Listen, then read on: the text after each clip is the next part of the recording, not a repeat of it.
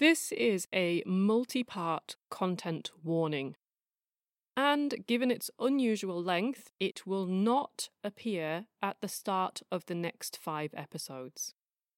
First content warning this is a slow burn six part miniseries. Episode 1 charts the history of the Who Wrote Shakespeare question. Episode 2 considers the weightiness of the arguments for doubting Shakespeare. Episodes 3 and 4 look at alternative candidates. Episode 5 looks at the case for Shakespeare, being Shakespeare. And episode 6 takes us right up to where we are with the question today. In short, this is a long haul investigation. Second content warning. If this miniseries will teach you anything, it's that Shakespeare retains an immortal talent for inexplicably driving people into wild rages. So, some of the episodes contain swearing. The second episode contains a brief mention of suicidal thoughts. The third episode alludes in an extremely oblique way to very serious crimes indeed. It is not possible to work out what those crimes are based on what I say, and I have made this choice on purpose. Third and final content warning whether you are a Stratfordian, and we'll get on to precisely what that means later, or an anti Stratfordian, prepare yourself. I am not out to make friends or allies. I try to present all the evidence as fairly as I can the good, the bad, and the ugly on all sides of this debate. But it is worth noting that if judged purely on publication numbers and enthusiasm, Shakespeare is arguably the biggest authorship case in existence ever. This six part miniseries barely scratches the surface. It is inevitable that key details have been omitted, and some of the more complex events and arguments have been simplified. If I hadn't done that, this case would easily, easily be 10 times longer. But the good news is, if this topic really appeals to you, there are literally thousands of books. That's the literally that does mean literally. So there are literally thousands of books written on it, and huge numbers of them are readily accessible. As always, I have tried to provide good starting points at the blog.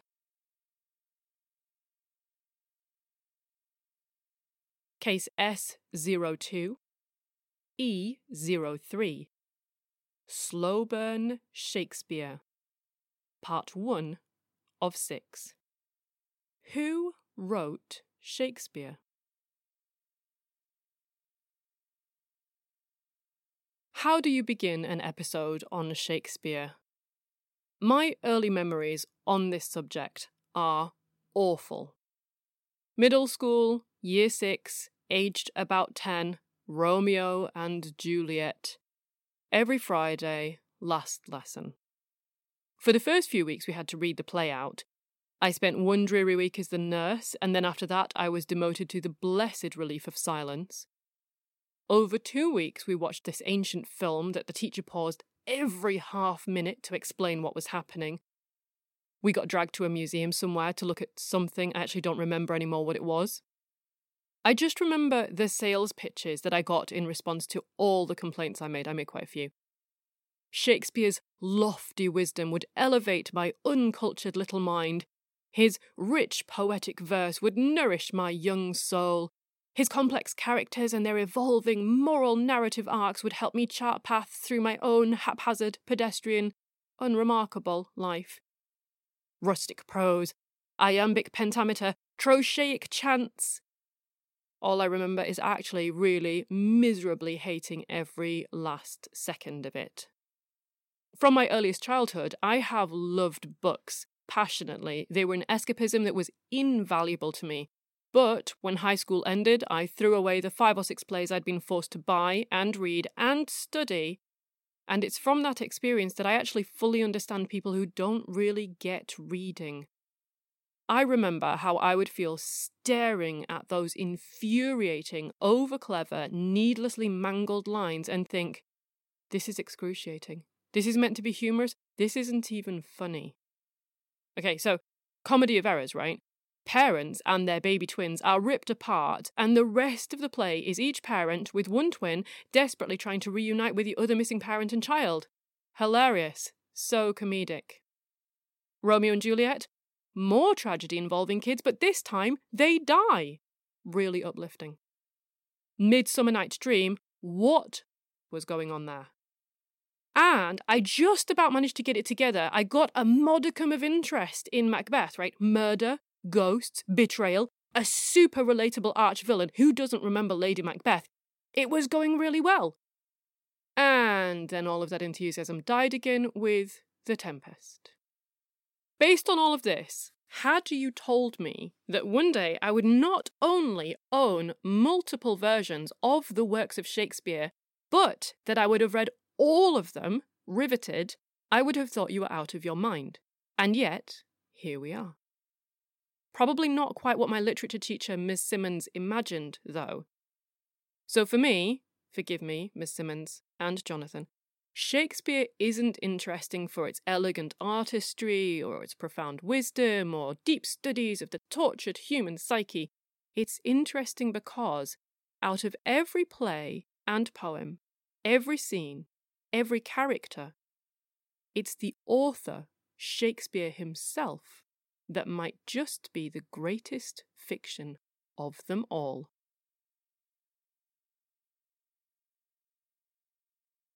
Welcome to en clair, an archive of forensic linguistics, literary detection, and language mysteries. You can find case notes about this episode, including credits, acknowledgements, and links to further reading at the blog. The web address is given at the end of this podcast.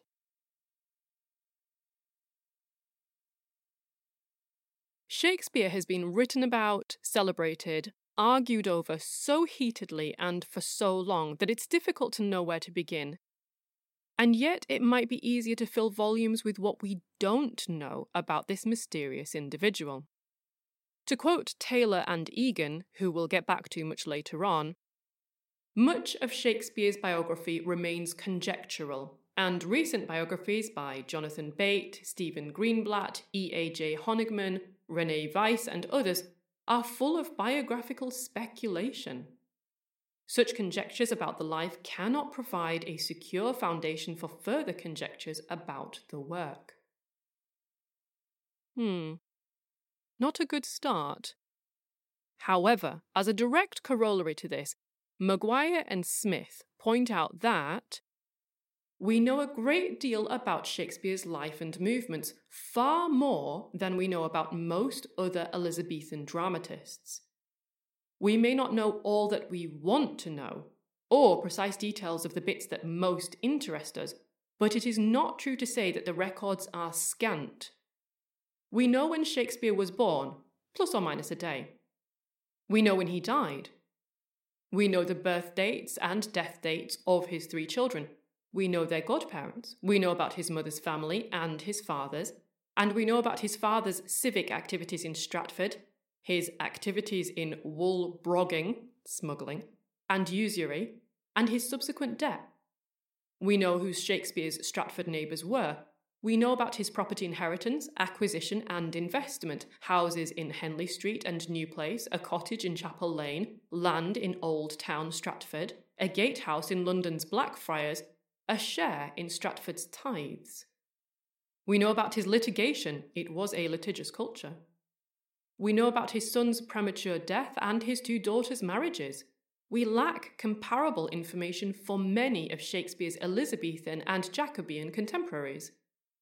Part of the reason that we know so much, relatively speaking, about Shakespeare is that he maintained links with his hometown, thus providing a constant in his life, Yes, there are gaps. In fact, I come back to these shortly. Clearly, there is much that we would like to know, but this should not blind us to how much we do know. It is what we do with what we know, how we evaluate the evidence and negative evidence, and the inferences we draw that is important. So, with Maguire and Smith's wise words to guide us, let's review the basic biographical facts that are documented and that most people generally do agree upon, as follows. On the 26th of April, 1564, one baby, name of William Shakespeare of Stratford upon Avon, baptized. That's the closest thing we have to a date of birth, so we'll use it as a proxy for his age from here onwards. He was the son of John Shakespeare, a glover, and Mary Arden, the daughter of a wealthy farmer. When he was four in 1568, his father became mayor of Stratford, so it's possible that he attended the local grammar school for free. But there are no educational records from this time, so realistically, that is again just speculation. In 1582, just as he turned 18, he married Anne Hathaway. She came from a nearby wealthy farming family. Six months later, when Shakespeare was 19, his first child, Susanna, was born, and by the time Shakespeare was 21, fraternal twins Hamnet and Judith had arrived. But then it all goes dark. And not just for a bit. From 1585 to 1592, Seven long years pass by in which there are, as far as we can tell, no records of Shakespeare. This is one of the gaps I talked about. Finally, just as he turns 28, his plays emerge on the London stage. Obviously, something happened in those lost seven years. Lots of people have spent lots of time speculating about quite what that might be. Did he whisk off directly to London and begin his life as a playwright. John Aubrey suspects that he actually worked in Lancashire as a schoolmaster. I mean, did he spend seven years undergoing an extended rite to trade his soul for the fame that he would be accorded after his death? I don't know. And the point is, neither does anyone else, really. There's probably a five part Netflix docudrama on it somewhere, and several books, but even if they do exist, it's all speculation. We can only guess. Perhaps he simply took that most natural of seven year paths from schoolboy to young man with three kids to celebrated literary genius, you know, like you do. But maybe there's another explanation, and I'll come back to that later on. Our next records pick up in the middle of 1593. The first copy of the poem Venus and Adonis is sold, and it has 29 year old William Shakespeare in the author line. Five years later, as he's approaching his mid 30s, the play Love's Labour's Lost is published with his name on the title page. There's also a hint of possibly another play. Love's Labour's Won is listed in a library guidebook from the same year, but if it ever existed, it seems to have been lost to time. More likely, it was just an alternative name for an existing play, but again, we don't know that for sure. By 1600, as Shakespeare is just passing his mid 30s, booksellers are now trying to peddle works by other authors under his name because Shakespeare is starting to sell. By 1608, he's in charge of the King's Men group of actors. By 1609, his first complete set of sonnets is published. And then, just eight years later, aged 52, he dies. The circumstances of Shakespeare's death are unknown, but it's not likely that his passing will have made much of a sensation. Like so many artists, the astronomical, in this case almost surreal levels of fame arrived years after his death. In his case, however, the groundwork for this was precipitated by his contemporaries publishing the First Folio. This was a collection of 36 works attributed directly to him that would, in future centuries, become almost holy amongst scholars of Shakespeare. The first folio comes up a lot in this miniseries, so try to remember it if you can. Anyway, that's it. That's really all the major points of Shakespeare's life birth, marriage, kids, plays, poems, death, first folio. Shakespeare scholars in the background are screaming. I know there's lots more, but this is a podcast series and we can't do everything. As I noted earlier, what we do know about Shakespeare really is that though we do know more about him than pretty much most other Elizabethan playwrights of the time, we still overall don't actually know enough to help us as much with some of the questions we have about him as we would like. But of all the things we don't know, there is one particular question about Shakespeare that first arose in around the mid 1800s And when I finally came across it, I found it so interesting that it even managed to overcome the absolute horror of Shakespeare instilled in me from school. And that question is Did Shakespeare even write the works attributed to him? Or, in different words, did Shakespeare write Shakespeare? Actually, I'm setting my sights rather low here. Some people have a significantly bigger and far more ambitious question still, which is Did Shakespeare even exist? In all the plays and poems under his name, was Shakespeare the most fictitious character of them all? Did it just happen coincidentally that another man of the same name lived nearby? To be fair, both of these bardic existential conundrums still actually boil down to the same thing. After all, if Shakespeare didn't exist, the works under his name most certainly still do, and someone must have written them. So the question would still be well, then who did write them? But before we get stuck into the who, we should really start with the why. Why did anyone start questioning Shakespeare's authorship in the first place?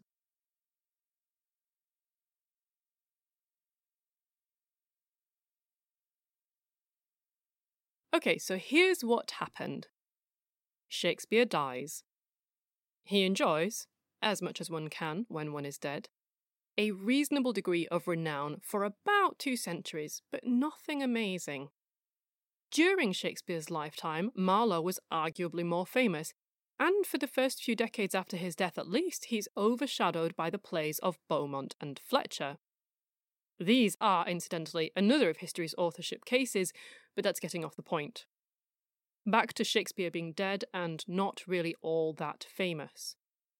The decades pass by, and as far as we can tell, no one has any questions or doubts around his existence, his talents, his authorship of the works.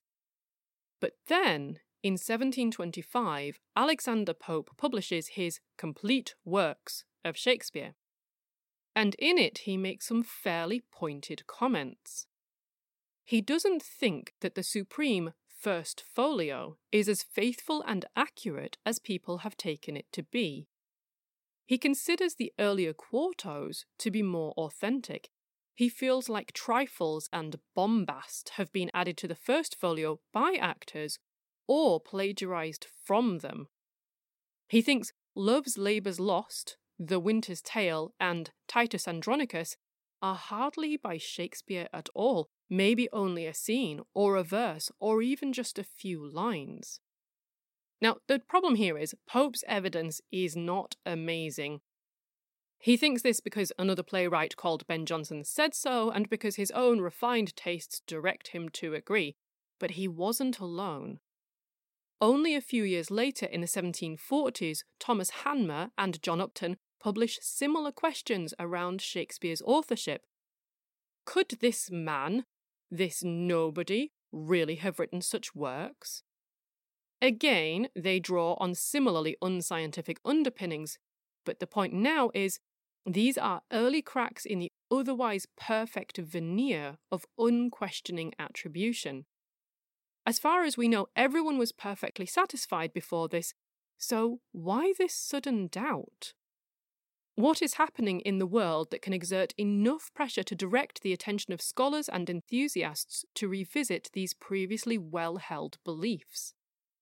Well, on the one hand, Maguire and Smith put some of it down to tectonic shifts in the philosophy of science, a daring new willingness to ask politically radical questions, to reject formerly held beliefs, to follow the heart and the senses. Some of this is captured in the early Romanticism that rose like a phoenix from the raging fires of the Napoleonic Wars.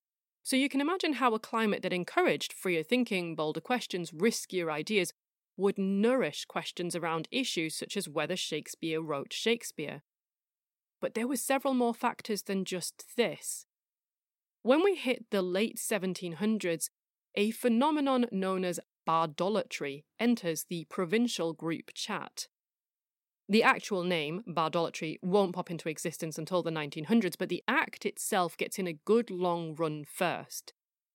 In very simple terms, as the name suggests, bardolatry is idolatry of the bard, a sort of overawed, excessive adulation, the indulgence of ever more flattering panegyrics of the Swan of Avon. And again, inevitably, it's worth asking why bardolatry suddenly happened. There wasn't a Twitter back then, this didn't suddenly trend on the town's topic list. And there were plenty of idolizable candidates to choose from, so why this one? And why now? Again, we can't know, but we can speculate, and one suggestion is that this was driven by the British Empire having quite a notable wobble during these decades. The American War of Independence, that is, independence from the British Empire, raged from the mid 1770s to the early 1780s, and as we know, that independence was attained. The British Empire found some of its power slipping away. Similarly, tensions between the US and Britain escalated drastically with the Napoleonic Wars, and I've already mentioned that shift in scientific philosophy that took root around this time. So, what we find during times of instability and crisis and conflict, as during these wars, is that countries tend to become more insular and more nationalistic. This expresses itself through the sudden celebration of home talent, the raising of patriotic icons, the adulation of the nation's most successful children. Invariably, given that arts are a sort of emotional barometer of a country's well being at any moment, these also tend to be influenced by the political and cultural climate in all kinds of ways. This can involve the commissioning of jazzy patriotic music or the deification of leaders in gigantic sculptures, and, of course, the unpleasant depiction of enemies in works of fiction. That still happens now, by the way. Look back over the major Hollywood movies of the past 50 years. Actually, you can go back further than that, but you know, 50 years is good. Check out where the baddies supposedly come from in the world, their countries of origin. Look at how they're represented and the stereotypes and what they do and how they speak, and then look at the state of the world at the time when the film was made. It's really not subtle. Anyway, the biggest and nearest hostile force, the French Empire, had outstanding composers, extraordinary artists, amazing food, and it had monster heavyweight writers Moliere, Rousseau, Voltaire. It makes some sense then that during these precarious decades, as the British Empire lost its grip on the US and started shaping up for a titanic battle with the French Empire, Shakespeare stood out as an ideal candidate to be the poster boy for British awesomeness. It could have been another playwright, of course, or a composer, or whomever, but it just so happens to have been him. And thus, bardolatry takes off. The thing is, though, just like the disinformation of today, even if some people at the time are just bardalizing ironically or patriotically, enough people still take it as fact and perhaps accelerated by the fear of worldwide dominance slipping away, within a few decades, Shakespeare meteorically transcends from just another also ran dramatist into the rarefied stratosphere of genre defining Grand Master. A superlative, towering intellect, well versed in political, scientific, legal, and royal knowledge. An untutored, incandescent, rustic genius. The internationally acclaimed, consummate literary pole star. As over the top as all this sounds, it doesn't come close to the feverish pitch of some of the lathered praise heaped on Shakespeare's memory by his most ardent devotees and admirers. In fact, as a brief aside, it also rather begs an interesting question about just who the chumps are. Were his lifetime contemporaries simply too ignorant and oblivious to recognise his brilliance? Or are we all a little carried away with a rather over egged story? Has the bardolatry won? I mean, who doesn't love a local underdog turned global success? Sure, but it does ultimately mean that someone, somewhere, really got it wrong. The point here is that just as Shakespeare's name is becoming synonymous with the very pinnacle of artistic brilliance, and just as these new philosophical notions of asking bold questions have taken hold, that's also when the doubt arrived. And I don't think that these things are a coincidence. I think, in fact, that bardolatry and this scientific shift, I think they're the catalyst. Whatever the case, there is this seismic stress between the ground reality of a very ordinary man from a very ordinary country town versus this ever ascending image of a literary titan. And when the two become so disjointed, with the encouragement of these radical new ways of thinking, for some, the whole Shakespeare phenomenon fractures into suspicion and doubt. And along with all the fame, of course, come the hordes of people, the enthusiasts, the scholars, adherents of other playwrights, many armed with access to libraries, each determined to investigate to their own satisfaction. Inevitably, the result is torrents of contradictory evidence, all pointing in different directions. The gaffes in his plays, well, a market town boy would make those kinds of mistakes, so it must be the man from Stratford. But what about the adept descriptions of royalty? How could a Glover's son even begin to manage such a feat? Obviously, therefore, it cannot possibly be the man from Stratford. And so on and so forth. From these divisions, people soon amassed evidence to champion their own candidate, whether Shakespeare himself or someone else, and so we get to where we are today. Now, under normal circumstances, a question like this, a doubt, an issue about did such a person write the works attributed to them, usually you might be able to put that to bed fairly straightforwardly. But the problem is, there is no base truth for all these people to find. Not even the ones who are happy that the Glover's son really is the bard, the Stratfordians. There is no game show host who is ever going to pop into view, whip a sparkly card from an envelope, and read out the correct answer. And that leaves the door wide open for questions. And so, from the middle of the 1800s, people start to ask the unthinkable out loud isn't it weird that this nobody from nowhere should suddenly turn into one of the foremost literary geniuses of the modern age? Is that even possible? Can a Glover's son with no extraordinary artistic lineage, no aristocratic blood, no culture, no class, no connections, turn into Shakespeare? Couldn't someone else with more believable credentials maybe have written all that stuff? As you probably gathered, these questions are deeply entrenched in class snobbery, and yet they also spring from a culture that was itself fundamentally wrapped up in agonies about these exact issues, so their unpalatable elitist tenor is kind of unsurprising. But whatever people were saying, all we have today are the written records. Inevitably, these tend to lag behind conversational topics, sometimes by decades, so, to the best of our current knowledge, the earliest documentary evidence for the Shakespeare authorship question is found in the mid 1800s. And it starts with, of all things, yachts.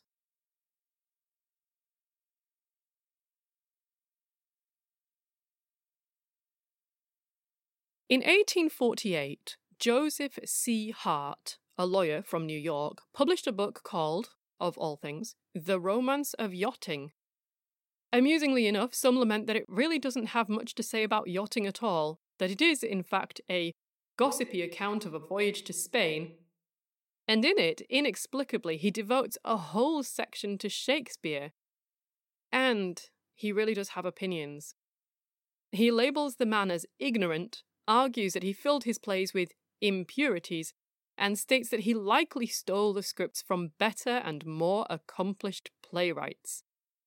Yet, notwithstanding all this mystery, he writes, and the absence of any positive information, learned and voluminous commentators and biographers in great numbers have been led to suppose and assert a thousand things in regard to Shakespeare's history, pursuits, and attainments, which cannot be substantiated by a particle of proof. Among these is the authorship of the plays grouped under his name, which they assume as his for a certainty and beyond dispute. This egregious folly is beginning to react upon those who have been engaged in it, especially Pope the poet, who, on the score of the supposed great learning of Shakespeare, has contributed not a little to the delusion concerning him. Really doesn't like Shakespeare, does he? Anyway, Four years later, in 1852, an anonymous 3,000 word article entitled Who Wrote Shakespeare is published in the Chambers Edinburgh Journal. Now, this is widely credited to Dr. Robert W. Jameson. I put loads of effort into fact checking that attribution. I can't find out why it's attributed to him. Everyone credits him because everyone credits him, but I cannot find a single primary source, so I'm just going to continue to say that it's anonymous. I've put a link in the blog post anyway, but I'll quote just a tiny snippet of this anonymous thing. It says Is it more difficult to suppose that Shakespeare was not the author of the poetry ascribed to him than to account for the fact that there is nothing in the recorded or traditionary life of Shakespeare which in any way connects the poet with the man?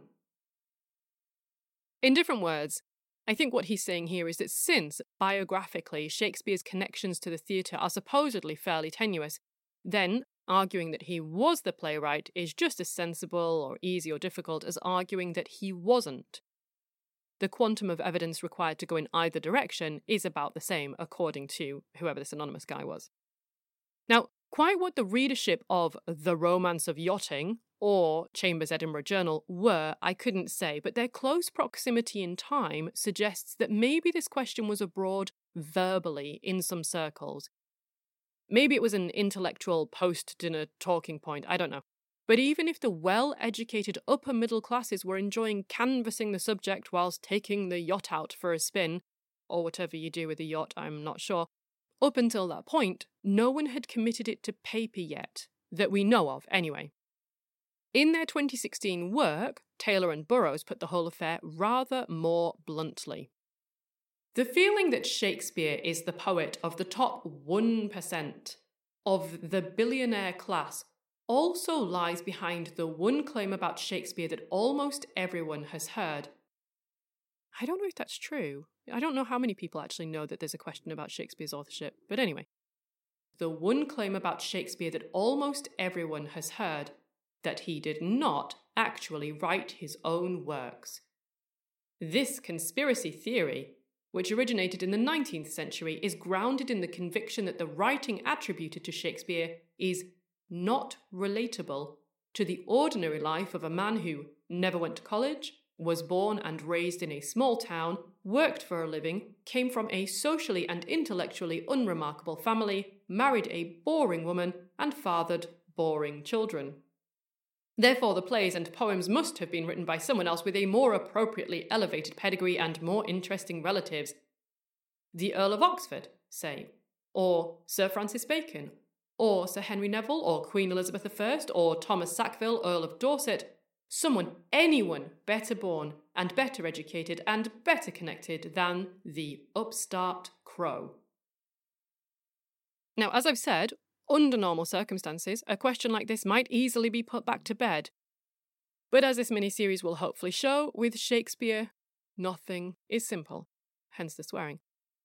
There are large undocumented holes in Shakespeare's history, I've already pointed some of them out, and for some people, those by themselves are enough. The holes leave wiggle room to allow other explanations, some more plausible, others frankly batshit, to not only exist, but to even flourish. After all, most people enjoy a fun conspiracy theory, even if they don't subscribe to it. It's just another avenue of fiction. And pretty much everybody loves a dramatic national intrigue. I mean, who isn't fascinated by the idea that a globally treasured canon of literature might itself hide a story even greater than its most elaborate plot? And most conveniently, as I've said, it's a question without an answer. There is no base truth. We cannot go back half a millennia to question the relevant parties or view CCTV footage or spy on the writer or writers at work. We have various statements and accounts. We have lots of circumstantial evidence, some of it very compelling, yes. And Occam's razor warns us to throw all of that in the bin at our peril. But still, we have nothing more concrete than that and weird things have happened around authorship before. So, just as we find with other conundrums like the Voynich manuscript and the Dorabella cipher and so on, for people who get quite heavily invested in these sorts of eternal, unanswerable debates, this is perfect. They can pick a hill to die on, argue their different theories for the rest of their lives until they do indeed expire, with no risk of someone turning up one day, yoinking the actual answer out of an envelope and spoiling their fun by proving them wrong. And some people have built whole careers on this kind of never ending, unverifiable debate. With Shakespeare, we have the perfect conditions for a gripping who done it. Who bard it? I'm not actually sorry. Throw together one national treasure, one unanswerable challenge, and a handful of enthused scholars, and you get the Shakespearean authorship question. Now, I mentioned the Stratfordians and the anti Stratfordians before, so it might be time to introduce you to them now. So, on the one side of this question, you have perhaps the majority of Shakespearean scholars. These are the people for whom the authorship question is either uninteresting or irrelevant or already answered to their satisfaction. They're assured that a Glover's son called William Shakespeare from Stratford upon Avon existed, and that most, if not all, of the works attributed to him were indeed written by him. Or they actually don't care who wrote Shakespeare, they just love the works themselves, and that's quite enough, thank you very much. And for most of those people, if there is a debate, it's around the Apocrypha, one or two plays that are a little bit dicey, but otherwise the main canon is widely accepted as Shakespeare's. These people are sometimes referred to as the Stratfordians, because they support the idea of the man from Stratford. So, for them, for the Stratfordians, there is no question, or the question is just fundamentally uninteresting. Now, as far as I'm concerned, these are perfectly reasonable positions to occupy on the authorship continuum, but there is a stronger version of this Stratfordian position, which is best phrased thus Not only is there no question, but even daring to ask questions or doubt Shakespeare's authorship in the canon is problematic, embarrassing, ridiculous. And if you seriously pursue the question, then you're a fringe conspiracy theorist who does not deserve to be taken seriously. In fact, this opposition to even asking the question has escalated at times to frankly eyebrow raising levels. So, back in 2005, Shakespearean academic titan Stephen Greenblatt wrote a letter to the New York Times in a prior issue, another scholar had suggested teaching the authorship controversy in the national curriculum, and Greenblatt was not having it. The idea that William Shakespeare's authorship of his plays and poems is a matter of conjecture, and the idea that the authorship controversy be taught in the classroom are the exact equivalent of current arguments that intelligent design be taught alongside evolution. In both cases, an overwhelming scholarly consensus based on a serious assessment of hard evidence is challenged by passionately held fantasies whose adherents demand equal time. The demand seems harmless enough until one reflects on its implications. Should claims that the Holocaust did not occur also be made part of the standard curriculum? Hmm, that's right. In a measured and nuanced response, Greenblatt seems to have equated questioning Shakespeare's authorship with Holocaust denial. He's not alone. Others are ferociously territorial about the bard, too. Another figure who will come up in this miniseries again is Brian Vickers, and he wrote that Shakespeare is not just a national, but an international treasure, and it is tragic to contemplate the damage done to culture in general by these editions being used to teach students and being sold in bookshops to unsuspecting laymen. These editions are The New Oxford Shakespeare. This is a series which investigates the authorship of the various plays, and way down the line, we'll get back to these books too. The issue is here, Vickers has a really serious issue with anybody suggesting that anyone other than Shakespeare was involved in writing Shakespeare. So, who lurks on the twilight side of this question? Now, as you've probably gathered, there's the Stratfordians on one side, and on the other side, we have the anti Stratfordians. I'm just going to call them the antis from here on because honestly, that's way too many syllables to say loads of times. The antis are essentially the doubters. They are a constellation of scholars, celebrities, enthusiasts who have amassed over the centuries to ponder this shadowy historical question and put forward alternative authors for the works of Shakespeare. So, better known names in this camp include Sigmund Freud, Charlie Chaplin, Mark Twain, and Walt Whitman. And a not insignificant number of books have been published on the subject that challenge Shakespeare's authorship. I'm sorry to say that I've only read and consulted 11 books for this episode, plus a bunch of articles. Dudley's 2013 research quotes from 2,125. So, you know, more to be done here. In fact, the publications, as will become obvious the longer this mini-series goes on, they're not only numerous, they get quite bitterly confrontational too. Shakespeare may have been dead 500 years, but his capacity to generate drama is still very much alive. I'll give you a super tame example. Spicier ones come up later on. So in 2013, Edmondson and Wells published the pro Stratfordian Shakespeare Beyond Doubt Evidence, Argument, Controversy. The very same year, Shahan and Waugh published Shakespeare Beyond Doubt Exposing an Industry in Denial. No surprise, this was a direct counter arguing the anti side of the question. But there isn't just reputation in this, there is also money, including the Hoffman Prize. This is a competition administered by the King's School, Canterbury, and named in honour of Calvin Hoffman. So Hoffman was convinced that Christopher Marlowe wrote the works of Shakespeare, and so through his Calvin and Rose G. Hoffman Marlowe Memorial Trust, he created a prize of one half of the capital of the entire trust fund. I don't really understand accounting documents well, but the trust fund seems to be sitting on about a million pounds. So, if I'm correct, the prize is about half a million pounds, or about $700,000. What do you have to do to win this actually really quite good prize? Not much.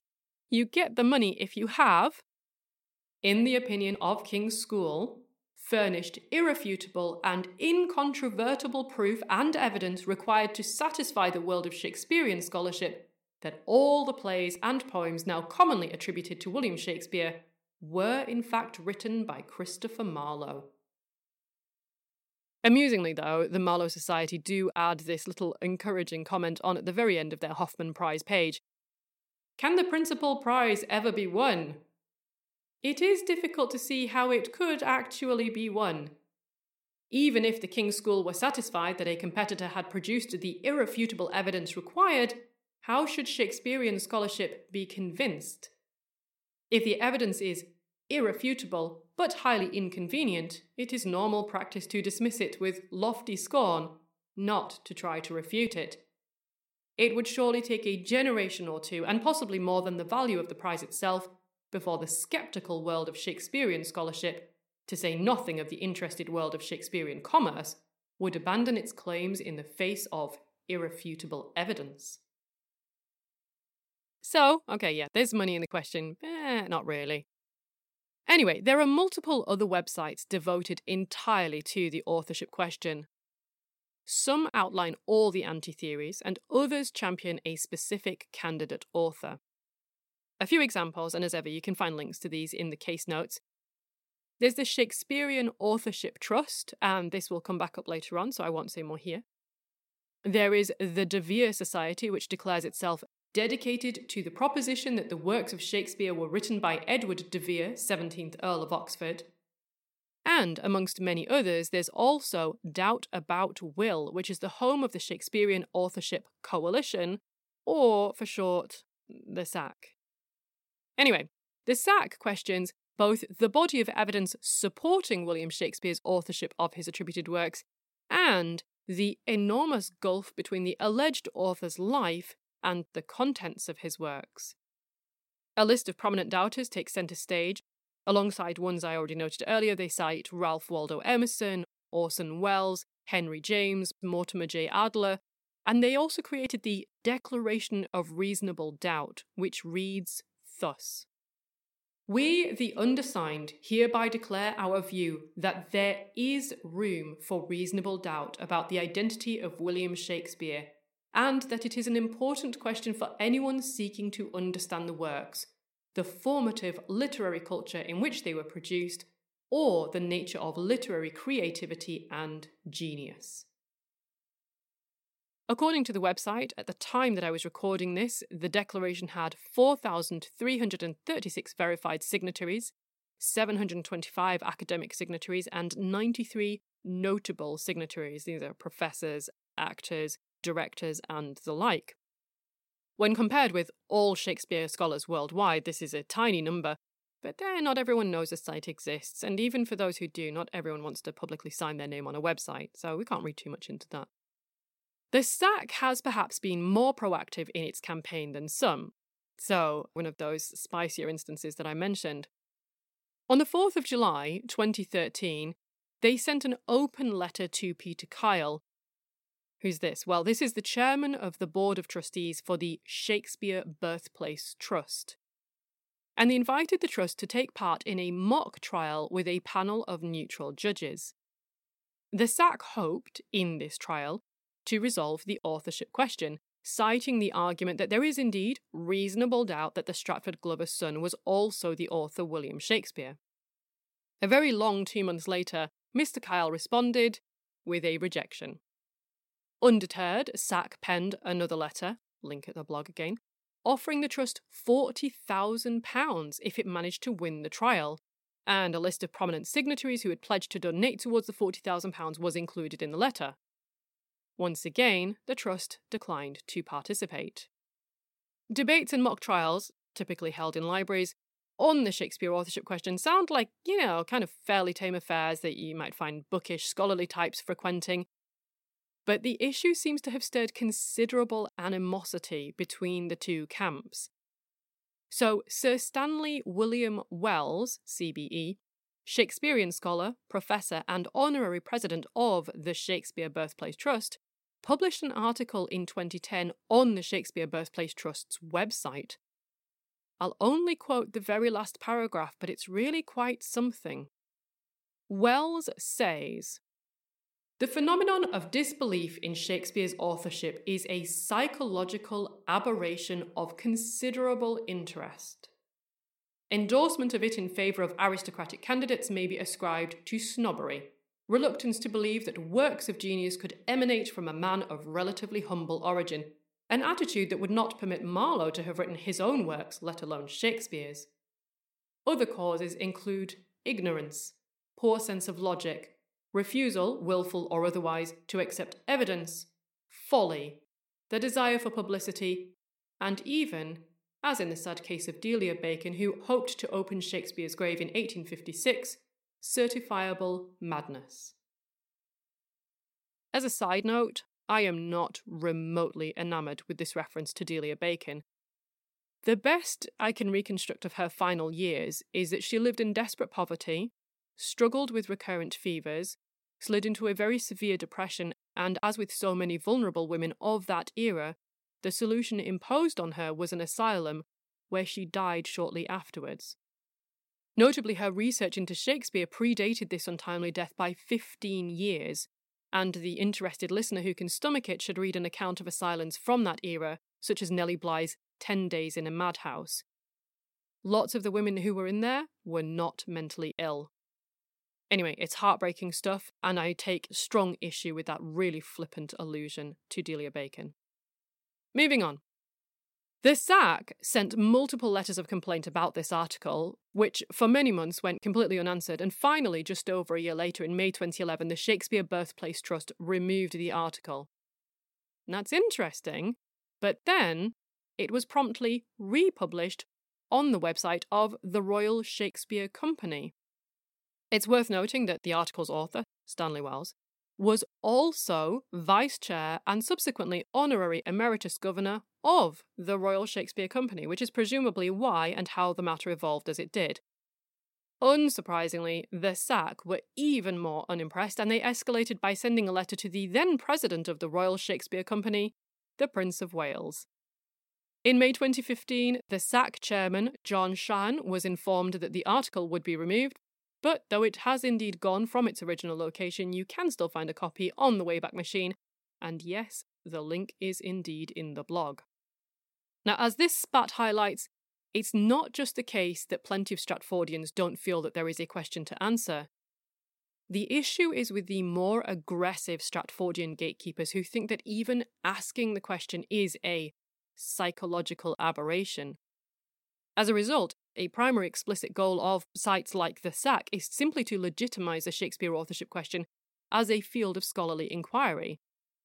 In other words, part of the campaign is tackling the notion that even just asking the question is problematic.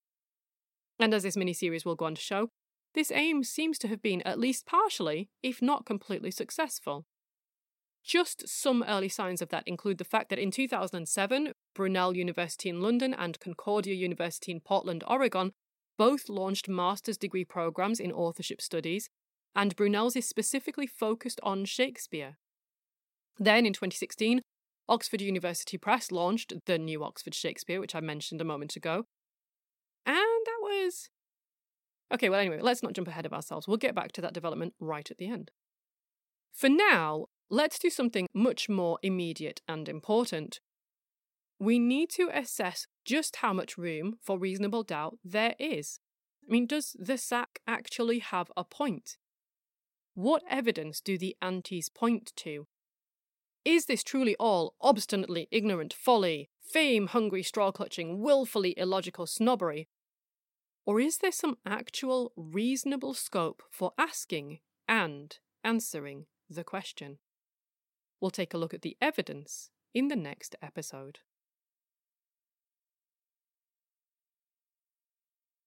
End of part one of six.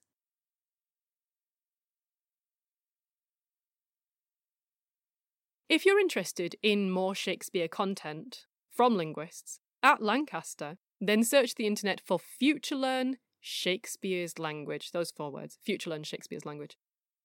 This free online course is all about both revealing the meanings in the works and exploring the myths about Shakespeare in general.